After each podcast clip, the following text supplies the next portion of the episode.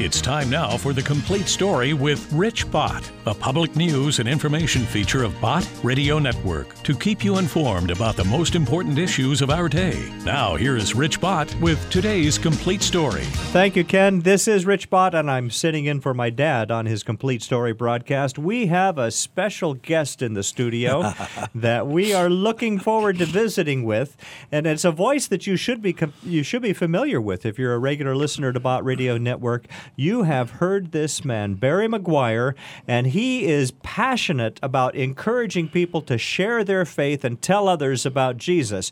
You may be familiar with the Ignite with Barry Meguiar. This is Barry Meguiar. I'm a car guy, and I love to lead people to Jesus Christ as a layman outside the walls of the church. In case you haven't noticed, there's a change in America's mindset that's very significant.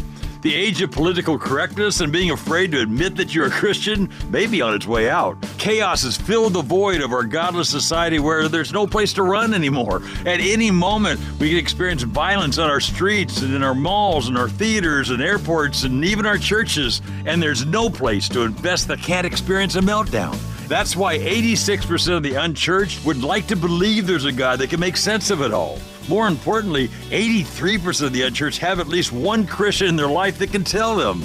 That's where you come in. Turning every circumstance into an opportunity to lead people to Jesus Christ is God's purpose for your life. And revival outside the walls makes it fun when you rely on our ROTW mobile app throughout your day. That's right. Revival outside the walls. That's outside of the walls of the church. Outside the walls of the church. That's God, where that's where the action is. God bless you, Barry Meguiar. He's a businessman. He is a car guy, and Absolutely. he is a passionate believer in Jesus Christ. So, Barry, welcome to the